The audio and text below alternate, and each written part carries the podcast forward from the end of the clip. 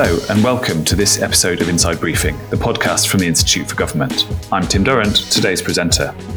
Will the constant drip drip of bad news ever stop for Rishi Sunak? Not if the water runs out. Thames Water, which serves a quarter of the UK population, has billions of pounds in debt and could collapse in the next few days. How did we get here? Is this a failure of regulation? And what can the government do about it? Do you remember when British politics was made of a cast of good chaps who could be relied upon to do the right thing? Well, whether or not that era of good behaviour ever really existed, this week the good chaps have been declared dead. It may not surprise you to know that Boris Johnson is involved. We'll take a look. And with both Rishi Sunak and Keir Starmer promising to turn the UK into a clean energy superpower, just how much progress is the government making on its net zero target? A new annual progress report is out, and it's not a happy read for the government. So we've got lots to come, and a top IFG duo are here alongside me to discuss everything. Senior Fellow Jill Rutter and Programme Director Alex Thomas. Hi, both. Hi, Tim. Hi, Tim. And we're particularly delighted that Henry Hill, Deputy Editor at ConservativeHome, is with us throughout today as well. Hi, Henry. Hello. Let's start with water, or the possible lack of it, because Thames Water is struggling to stay afloat. Henry, let's start with the politics and the optics. How bad is this for Rishi Sunak? I mean, it's very it's very difficult for the government for for several reasons. One, it's just another you know grinding infrastructure problem, um, one of many that will affect an awful lot of households. Two, fixing it or you know, nationalising water, which a lot of people want to do in the long run, would be incredibly expensive. Uh, three, it adds to the general sense that this is another crisis that has built up uh, under sort of 13 years of Conservative government. But also four, because if you poll people and you don't drill them on the practicalities or the costs, then nationalizing water is incredibly popular. And that's partly because this kind of the bankers the bonuses style story of water privatization has grown up where basically it was all flogged off to the the not the previous Tory by the previous Tory government I don't mean any of the recent ones I mean the the sort of major Thatcher one it was all flogged off to their mates and then it's been run into the ground when in fact as, as Rob Colvile has shown ring fencing water uh, the the money in the water system for the water system has actually done much better for for for such investments as we have. But that's a very hard sell to make. So I think that this is one something that kind of rebounds on the Tories on all, on all levels because it strikes both against their practical management of an important system and superficially at least ideologically against the idea that utilities are better in private hands. And part of the structure that, that the Thatcher major government set up was these, you know, these regulators, so Ofwat, Ofgem, to oversee the newly privatised industries. Ofwat is the relevant one here. Has has they have they made mistakes? I mean, they, they almost certainly they almost certainly have made mistakes. Uh, the the ideal for a regulator is that you don't have uh, huge parts of the system you're regulating keeling over, and the um, infrastructure should ideally be working. I think those are two relatively baseline uh, metrics through which to assess a regulator. But I do think it's important to stress that this isn't something that I think we could have simply avoided through regulation. Ultimately, the problem or the, the, the, the deepest problem with our water system is that we are still running on Victorian infrastructure and we haven't built anything like new reservoirs in decades. And with the best will in the world, that's not really something that the water companies could have done on their own. You know, the, they've been crying out for the Abingdon Reservoir for something like 25 years, and politicians have just refused to summon sufficient political will to face down the Vale of White Horse and get that built and we talk about the you know we, we we lambast water companies for leaks but in a wet country such as the UK going for a zero leak system is actually relatively inefficient. We've got plenty of water. We just need we we should be just storing more of it. So yes there has clearly been failures um, more action is going to have to be taken and more investment in upgrading our water infrastructure, especially with regards to sewage and uh, beaches and swimming places, is is clearly going to be both politically urgent and genuinely important. I think we very often kind of not we maybe but voters and some politicians try and convince ourselves that we actually have good systems that have been let down by baddies and i think actually this is an example of where we've got a pretty bad system i don't think the government ever really convinced people of the case for privatizing water because there's no competition in the water industry. You have to take from whatever is the provider. And most people see water, it used to be a DEFRA slogan, Alex will remember, is an essential of life. And I think Rebecca Pow, the minister, was slightly mocked for explaining to people yesterday in the Commons what water was, uh, which was no doubt very helpful to everybody. I do think there's a really interesting question about regulators and the extent to which regulators should be interested in the forms that private companies take and their business models. And I think we saw that with Ofgem on Bulb, which seemed to have a good model of bringing in competition. And remember, the mantra on energy was change your supplier to somebody offering more competition, uh, lower prices, etc. These business models aren't very resilient to changes in circumstance, and that seems to be a big problem now. That's got Thames into trouble is that a sort of financing model that worked in a world of low interest rates has proved very unresilient to a world in which interest rates go up. And ultimately, the government will have to bail it out, can't do anything else because it's too essential to fail category. So I do think there's a really interesting question about what the regulators regard as in scope and not in scope.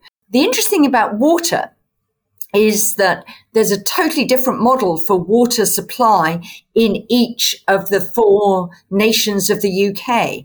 So actually, when we talk about privatized water, it's English water that's privatized.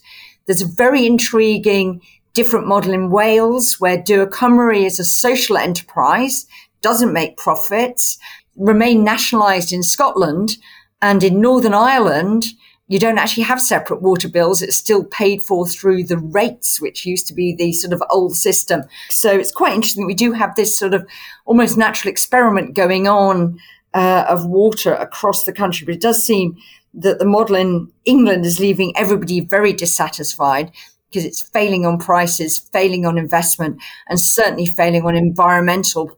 So we've got a sort of simultaneous corporate collapse and environmental performance collapse which seems to be a very bad situation to have got ourselves in. Big question is what on earth can you do about it? Any sort of acceptable cost to anyone? Well, and, and so that's that is the big question, isn't it? As you say, Jill, and as you alluded to, Alex used to work at DEFRA. I mean, you know, DEFRA is the department that's going to be tasked with working out what to do next, right? Alex, how do you think people there will be feeling? As Henry and Jill were saying, it's it's it's a, a really tough problem to solve. I don't think it's just as easy as saying, "Oh well, you know, we need to tighten up the regulatory system." Isn't it a scandal that tens of billions of pounds have gone to in dividends to investors over the last twenty or thirty years? Well, yeah, that was sort of the point was to make it attractive for investors. And so, if you cut off the uh, dividends uh, entirely, then you won't get the investment that is um, clearly desperately needed. So, as I think Henry alluded to, it is a sort of it's a judgment call for Ofwat. It feels like something has gone fairly, uh, you know, fundamentally uh, wrong there, but it's not as simple as just saying X, Y, or Z. Uh, answer is the right one. There'll be a big political debate about all of this, but in the end, it's going to come down to, to, to quite difficult judgment calls.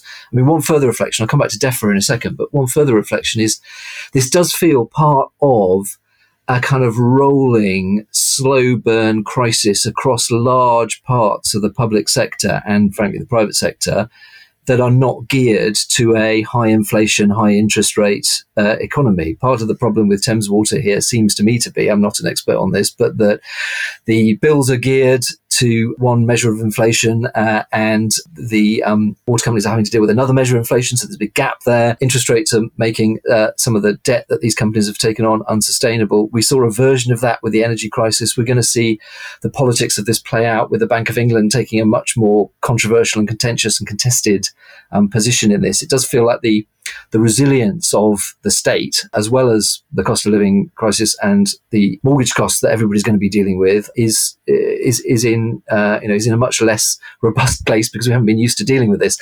Final quick thought on DEFRA. I mean, how will they be feeling? You asked. Uh, it's it, it is interesting that DEFRA holds all of these highly politically salient crises that people often neglect. And DEFRA is seen as a kind of lower tier department in the Whitehall pecking order. But whether it's um, water and sewage, whether it's in a patch I used to work on for a while, animal health and animal welfare. Um, animal welfare often neglected, and then it explodes into a, a, general election campaign, losing or gaining parties, also you know lots of lots of votes in uh, valuable constituencies. Uh, flooding, because as Jill said, it deals with quote unquote the essentials of life, an old DEFRA tagline.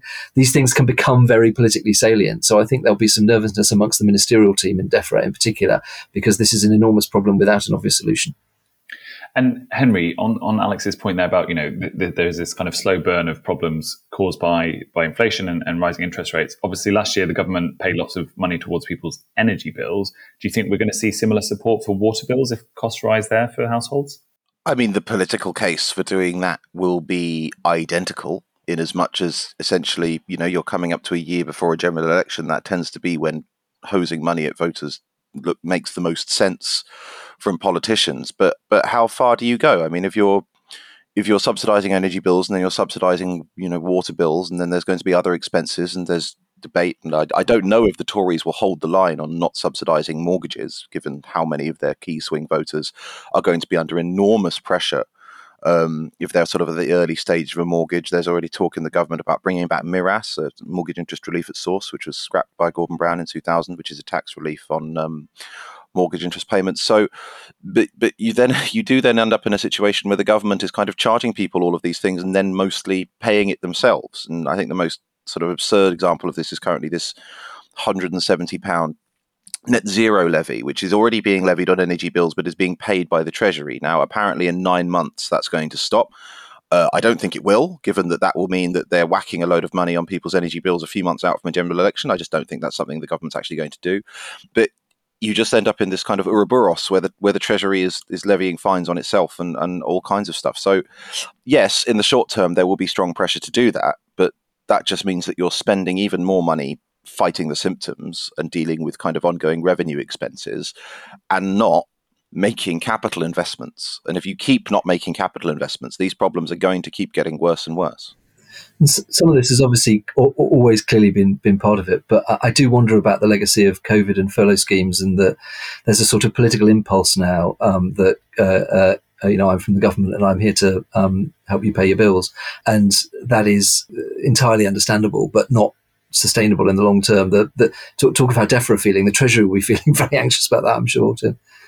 There's also quite an interesting question about who the shareholders are in the holding company that Thames Water uh, is owned by. Uh, it's really intriguing that the sort of you know number one shareholder is the Ontario Municipal Employment Pension Fund. We always love Canadian pension funds for investing in our infrastructure. The second one uh, is the University Superannuation Scheme. I don't think it's a hugely big holding compared to their other holdings, but they they've got twenty percent of this. One of the Brexit benefits the government's trying to deliver is freeing up some of the rules in what's called Solvency II about where pension funds can invest. And Jeremy Hunt's very keen for them to invest in riskier assets and to help with sort of funding these things. And yeah, so far, I think the government's also holding the line that still intends to go ahead with that. But it would be quite interesting to see whether some of this causes them to have second thoughts. But I think where Alex is definitely right is I think one of the big themes for next government is going to be resilience across the piece and all the different things and maybe more extreme cases that the legacy of the early 2020s will be you need to show you're resilient to. You need to show you're resilient to a land war in Europe. You need to show you're resilient to inflation at levels that we haven't seen since the ni- mid 1980s you need to show you're sort of resilient to a whole bunch of sort of shocks that we hadn't really thought you need to show you're resilient to, on top of the ones that are quite known. And we'll come on to a bit later about climate change and things like that. And that'll have costs, Jill. I guess. I mean, it's the, are, are we prepared? Sorry to kind of, you know, are we prepared to, to pay for those costs?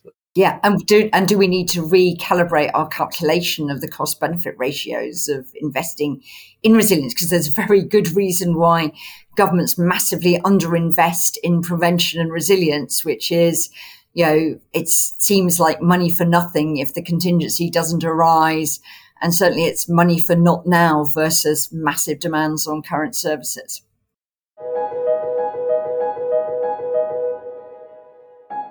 Well, we could talk about Treasury funding formula all day, I'm sure. So, but let's. I'm going to move us on and talk about another legacy of, of politics in the early 2020s, which is the good chaps, or perhaps the lack of them. This week, it transpired that Boris Johnson didn't seek permission from the Advisory Committee on Business Appointments, also known as ACOBA, before he accepted his new job as the Daily Mail's star columnist.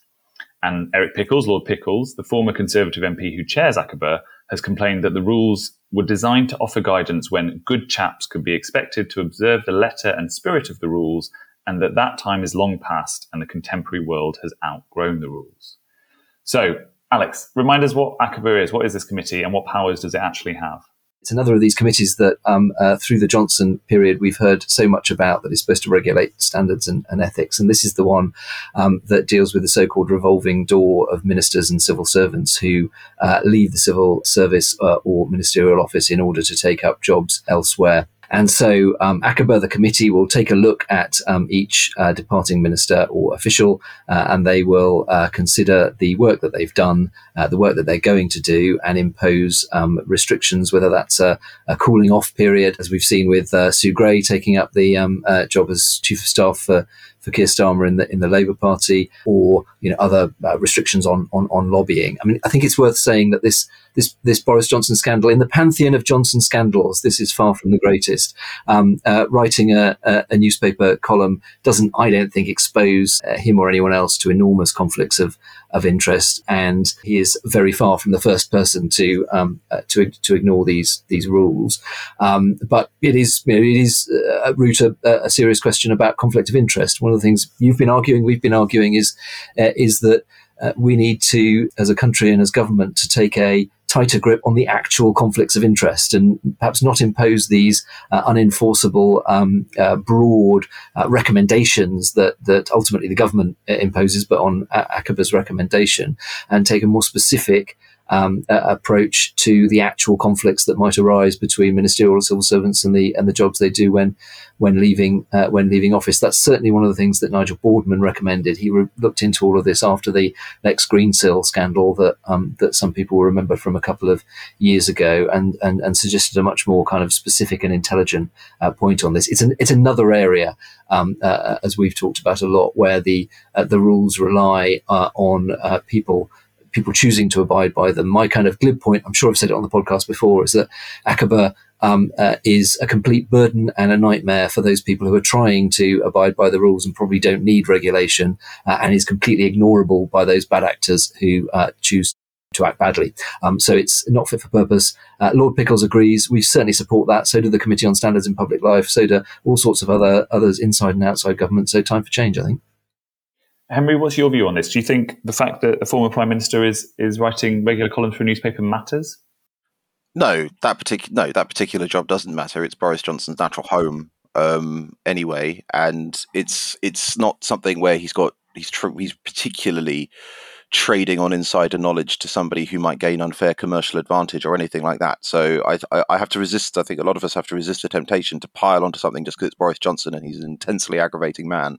But this is fine, I think. And naturally, being me, I'm always slightly wary of um, sort of people in the official in the official sphere going, "Oh gosh, this proves that we need to have more influence over the politicians," because ultimately, I believe in a political constitution, and you need to hold politicians to account politically, and that does mean giving them leeway to behave badly because if you insist on a system where they can't behave badly that does involve setting people up with an awful lot of power over them i think for me, the the most frustrating thing to come out of the Boris Johnson uh, downfall, I guess, although that's a very long period of time, but the most recent iteration of that, the most recent episode, is actually the resignation honours list more than this because him I don't think him becoming a columnist is is a problem but I think that as someone who believes in the House of who supports the House of Lords supports the honour system and supports political appointments I think that the failure of Rishi Sunak's failure to block this has been hugely damaging to all three. And I think it would have been a relatively easy political fix, right? You just, you know, you can say uh, Apollo. You, Rishi Sunak could have said. He could one. He could have waited for the the, the the the privileges committee to come back with its judgment because I think it was absolutely absurd to wave this through when that sort of Damocles was hanging over Boris Johnson anyway.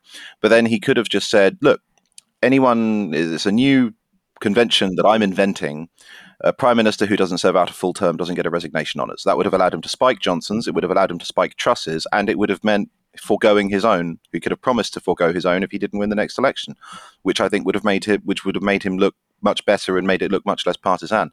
So Boris Johnson has done a lot of damage in the way that he has conducted himself with regards to many of these things. Um, you know, ignoring people's advice about who to put in the House of Lords and so on. But having a column in the Daily Mail, no, that's fine. That's just Boris.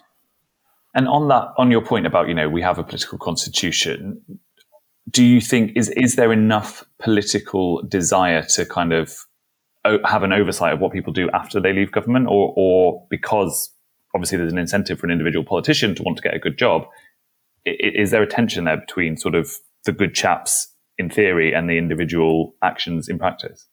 There is. I mean, I, I don't know if the good chaps thing was ever real. Um, I'm, I'm, I, yeah, it might it might have been, but it does always feel slightly golden agey. You know, we've we're always living in the in the rebel of some golden age that was always some point in the past, um, and it's difficult to see how.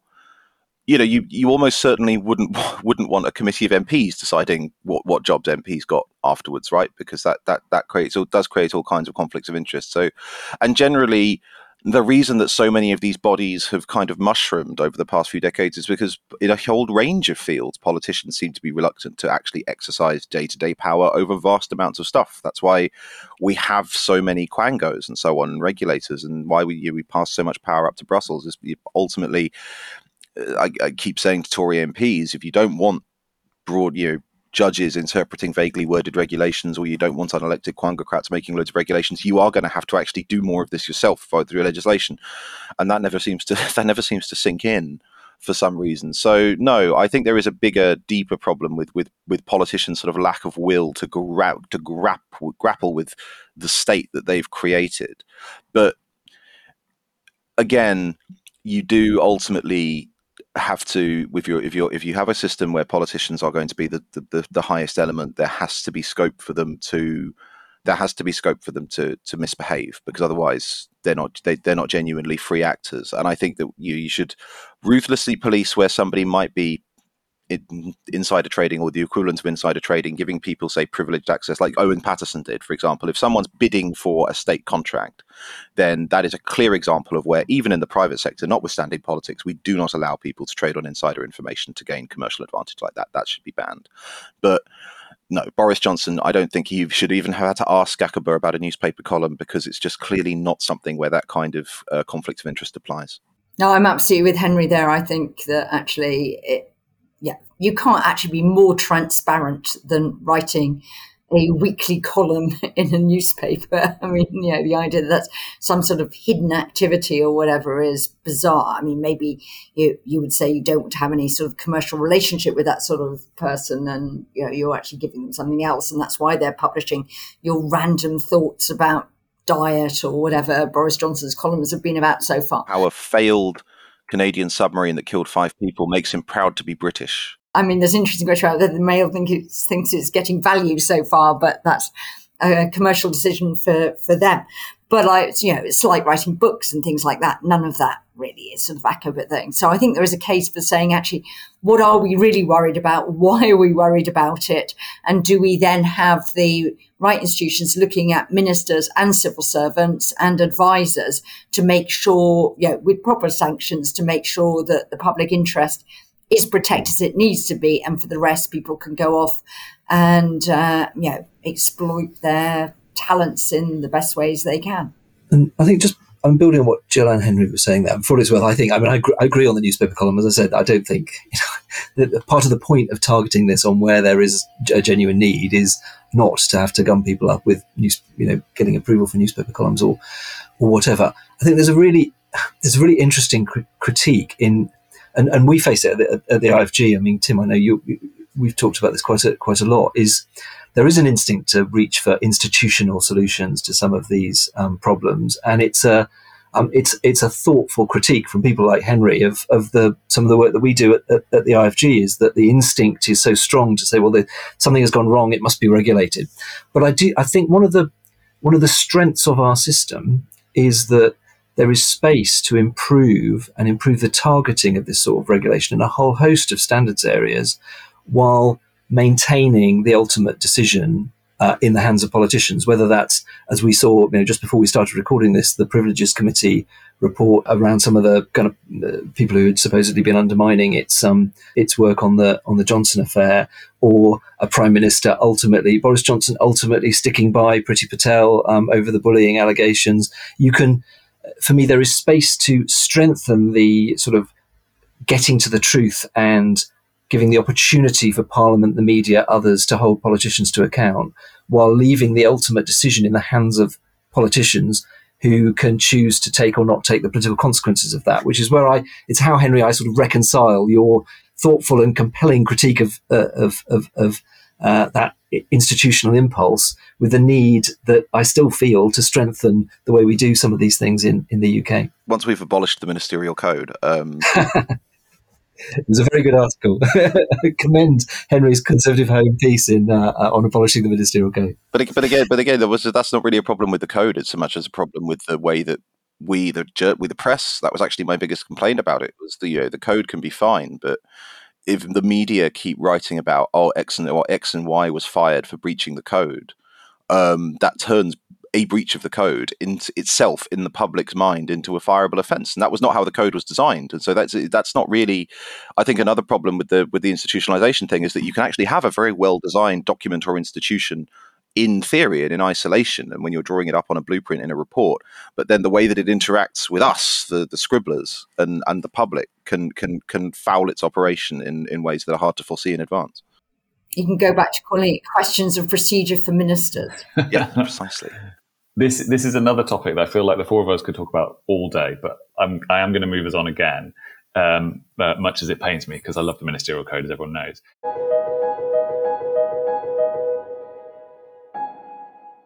Let's talk about something that I think actually Boris Johnson can take some credit for, perhaps, which is uh, the net zero agenda, but also how it's changing um, since he left Number Ten. So, uh, Jill, if I can come to you, uh, this week we got a, a, new report on the UK's progress towards net zero. Uh, who is it from and what does it say?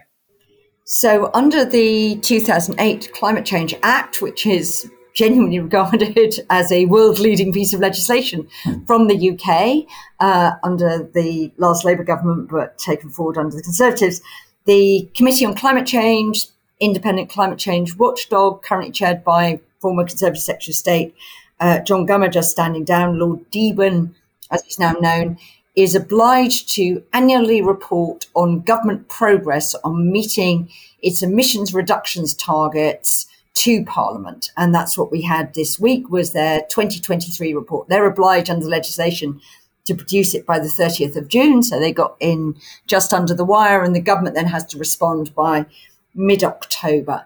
So what it gave us was a sort of rather critical picture, it said the government is actually, and they were pretty confident the government's going to meet what they call the fourth carbon budget. That's the period we're currently in. But uh, before the COP in Glasgow, Boris Johnson ramped up the level of ambition.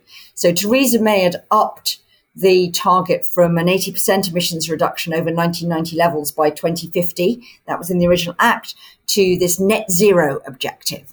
And then before the Glasgow COP, where everybody was focusing on what do they do by 2030, Boris Johnson set this very ambitious target of a 68% reduction by 2030. And there's a carbon budget, the sixth carbon budget for the period in the mid 2030s beyond that. And what the Climate Change Committee said is that while the government was going to deliver their fourth carbon budget, looked like that, uh, the government wasn't doing nearly enough now, and progress had stalled in a lot of areas. It, eh, and needed some really heroic emissions reductions to get to that uh, 68% target. And really intriguingly, it came out with this judgment that it was less confident than it was last year that the government could meet that target because the government was now more transparent. So there was a court case, a challenge from ClientEarth and I think Friends of the Earth to the original government net zero strategy published in the run up to the COP about what the government was going to do was challenged as not being detailed enough. The government didn't set out detailed trajectories. In March 2023, Rishi Sunak's government did publish absolute masses of detail. And the committee's now said, we've looked at all that detail. Now we're less confident you're going to do it because usually you think detail would be reassuring. And that's to a large extent because the government is assuming that there's quite a lot of technological fixes that will come in at scale and solve problems for them. And yet again, the Climate Change Committee, I know this is something Henry feels quite strongly about. The Climate Change Committee said the government's banking too much on unproven technologies and is too unwilling to talk about demand reduction. Uh, so, behavior change. The Boris Johnson strategy, uh, when originally published in 2021, was very silent on behavior change, and this, the 2023 one, is equally silent. Uh, but one of the things that does seem quite interesting is a con- compare and contrast between Rishi Sunak and Boris Johnson. Is Boris Johnson did seem to have personally convinced himself, despite his earlier skepticism, about net zero and was very keen on pushing net zero. Rishi Sunak in the Treasury always seemed very lukewarm. It didn't feature as one of his five big priorities when he announced them at the beginning of the year. And Rishi Sunak is pretty much missing in action on this agenda. So, Henry, as, as Jill said, you've written about this recently, um, arguing that the government needs a new approach to net zero. Tell, tell us about that. Well, yeah. So my argument was was essentially kind of the opposite of, of the of the of the committee's one in that I think that the problem I have with net zero is essentially there's two ways you can get to net zero. One is you can kind of do the demand reduction thing. You can just make everybody's lives worse. You can ban stuff, um, and so on and so forth. And I don't actually support that version of net zero at all. And I, I, I think that the public appetite for that kind of thing is very limited. There's some I think there's a little bit of there's an element of sort of the um, the fact that the people, the public want to feel involved, or at least a strong element, the, public, the element of the public that feels strongly about the environment. They they do they do want to feel involved. It's a bit like when American researchers found out that the only way they could sell pre-made egg uh, cake mix is if you let uh, people crack an egg into it, so that they felt they'd participated in the process somehow. But ultimately, the other way to do it is to is to make a positive liberating case right i mean clean energy is guilt-free energy if we can genuinely transition over to a, a, clean grid then that's license to go for hugely increased energy generation bringing down bills unlocking new technologies which uh, we can't currently, which aren't viable or which aren't economically sound or uh, environmentally sound currently because of their carbon footprint. And there's a really positive case to be made for what we could do as a society and indeed as a civilization once we've managed to make that transition. But we're not really selling net zero in those terms because that involves things that we're really bad at, like really heavy investment in new infrastructure. I think, according to the uh, the upper end of industry projections, we're going to have to add 50% to this country's network of cables. And that's one of the low, and that's not including new power stations and everything else. You know, net zero involves potentially bringing vast amounts of work that is currently performed by the internal combustion engine on the roads or by gas boilers and so on, bringing all of that onto the grid. That's going to be a huge technical challenge.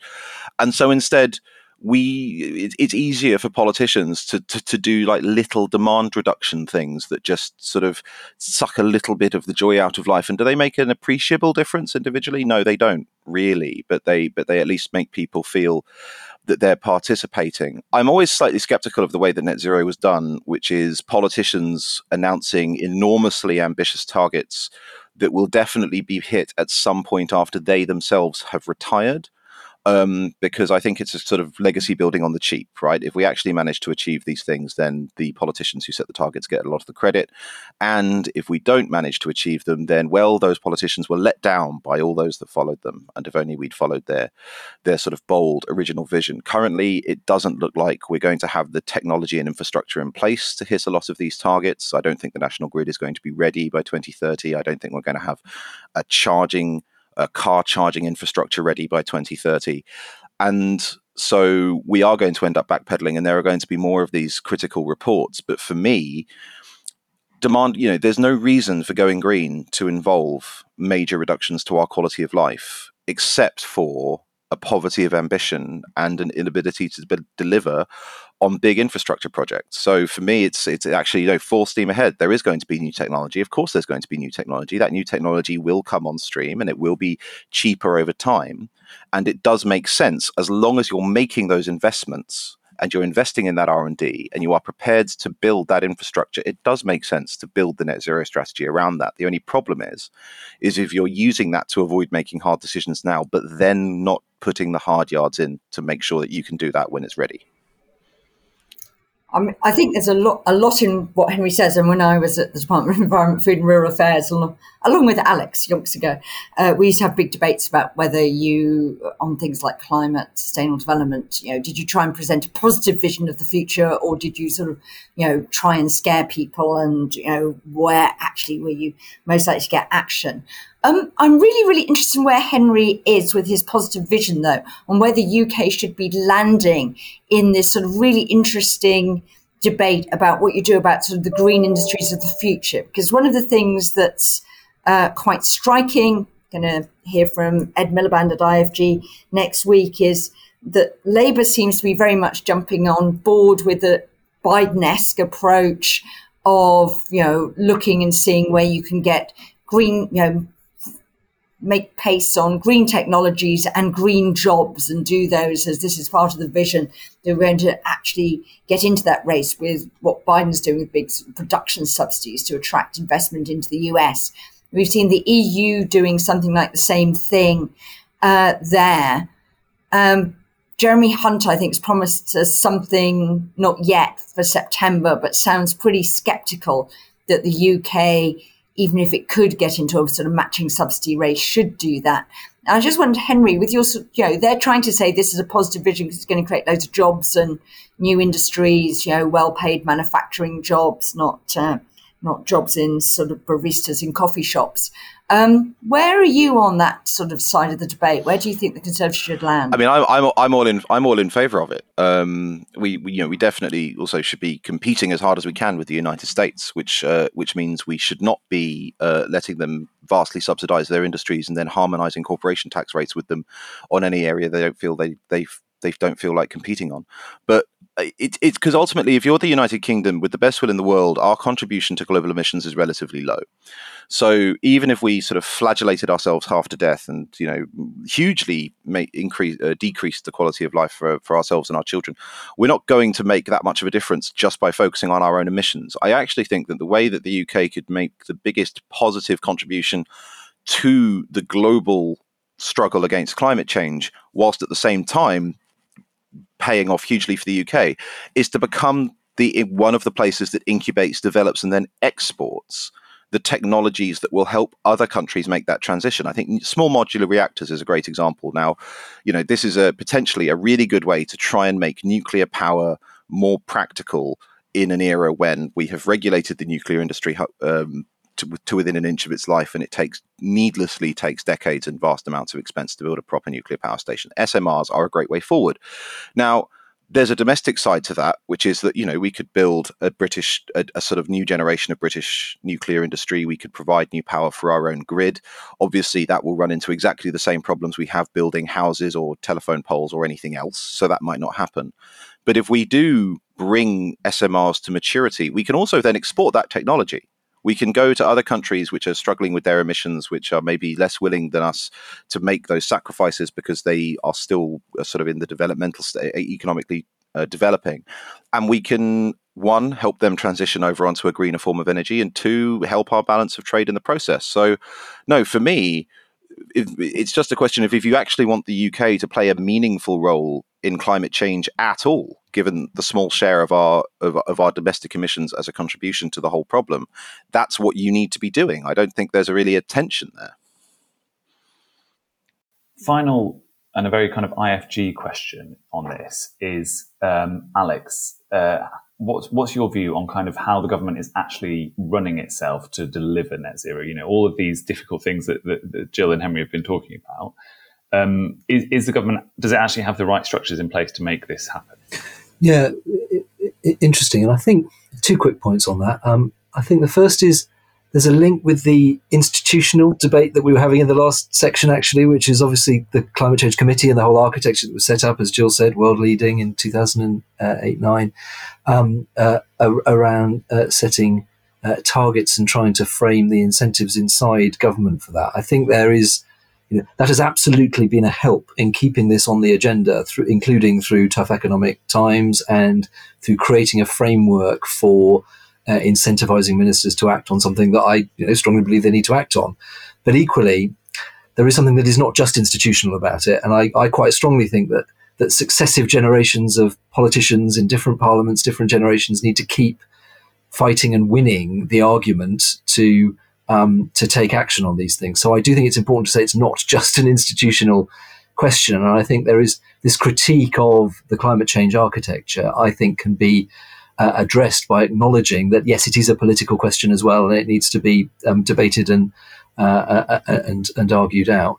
The second point, I suppose, is a narrow one on you know, classic IFG territory, machinery of government, and um, and, and, how and how government's decided to organise itself. We obviously had this still relatively recent, still bedding down machinery of government change to create DESNZ, Department for um, Energy and uh, uh, Net Zero.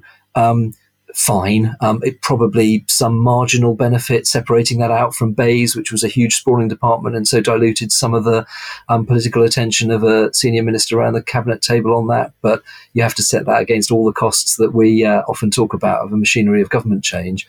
But no, there will always be pinch points. There will always be rub points in government. No uh, uh, no machinery of government change is going to stop this being a DEFRA, a Department for Transport, a DLUC and housing um, uh, uh, uh, issue as well as an energy issue. So I think we're you know, as well set up as we could be, but I think we've got to the stage where the institutional architecture matters less than the political will, the money, and, and, the willingness to grapple trade-offs and um, and sell the benefits, as Henry and Jill were saying. And that's where you really need the Prime Minister to show leadership and the Treasury to be fully on board. Brilliant. It always comes back to number 10 and the Treasury. If you're interested in net zero, then do listen in and come along to our special one day net zero conference next week. We have some brilliant panel discussions featuring Jill, of course, and we have speeches from Chris Skidmore and Ed Miliband too. So check out our website for more information on that. And that is it for today. Thank you for listening at home, and thank you to Jill Rutter, Alex Thomas, and particularly to Henry Hill. Thank you for joining us. You can find all our podcasts at iTunes, Spotify, and all the major platforms. And please do subscribe and give us a good review. Do check out our sister channel, IFG Events, as well. We have lots of great new recordings there. And have a look on our website for the great IFG events coming up, including an in conversation with former Chancellor Sajid Javid, a special Net Zero conference, and a keynote speech from Attorney General Victoria Prentice. Have a great weekend, everyone. If you're in the Thames Water area, let's hope the taps keep running.